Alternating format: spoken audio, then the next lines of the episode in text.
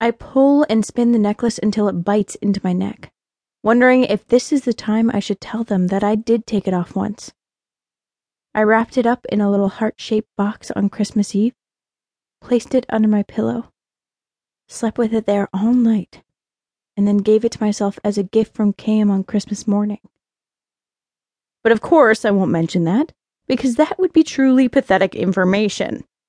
And these prying people already know 99.9% of my pathetic information. And again, it does make me sound crazy. Slaps my own face, orders my own self to get my head on straight. Patrick says I'm remembering the wrong stuff when it comes to Cam Campbell. He says I need to remember the parts where Cam never called once to check on me. Not while my broken legs healed, and not after my surgery. Not while I cried from how badly all that hurt me. And not when I went from hospital bed to wheelchair to walker to crutches. This is just a necklace. A necklace that's trying to choke the life out of you. Oh, okay. Yeah, you're right. I look up. Both Laura and Patrick freeze as they watch me loosen the knots in the twine. It is definitely a fall season sort of necklace, isn't it? I mutter looking away from all of them as I slowly pull it off my neck. Checks if heart has stopped beating. Checks if lungs can still take in air. Trying not to breathe funny, I dart another quick glance at Patrick. His squinty expression says he knows that I'm overanalyzing every molecule in the air right now. His expression is one half love mixed with a pained ink black glint that's flashing the 200 frozen movie images he sent to me over text. Let it go! Let it go! There, see? That wasn't so hard. Patrick spoke gently, but he's staring at the necklace in my hand with a severe expression, as if he knows I want to put it right back in place next to my heart. He's lounging in the little reading nook my mom built for me when I was seven. Every time Patrick moves, some part of his giant self knocks around the few stuffed animals and the small pile of favorite books I've saved as keepers. As he swings his legs into a sitting position, my fancy box set of Harry Potter as well as my tattered Percy Jackson books topple to the carpet. I decide I won't get too upset with him, unless my signed copy of Unmaking Hunter Kennedy hits the floor.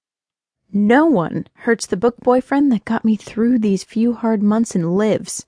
Not even Patrick. I allow myself a last overdramatic, woe filled, and self pitying thought. Book boyfriends are probably all I'll have for the rest of my entire life, which is why I need to ask for a new Kindle for my birthday. Laura flops onto my bed, stomach first, and smiles like she's proud of me. Good job, wee Ellen! That necklace has destined to ruin all the future moments you're about to have with other boys. It's all about fate, remember? And we've got to start that fate business at the university with clean and freed up energy. Other boys?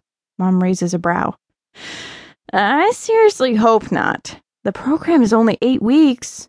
Mrs. Foster, eight weeks is enough for a full lifetime of attachments if you're in high school like we are. Laura answers.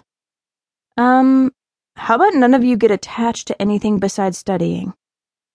Laura scoots over to rearrange the junk on my bedside table.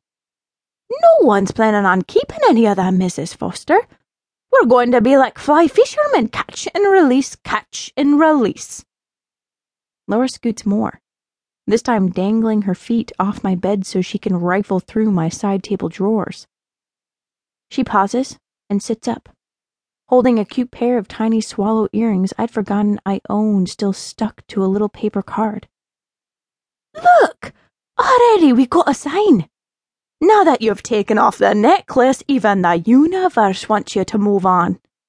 Look at these wee flying birds. How about you be finished with necklaces and think only about earrings from now on? I want to glare at her, but the way she scrunches up her face and looks so very sincere at the same time makes any sort of bitterness towards this sweet other best friend of mine completely impossible. Good idea. No more necklaces.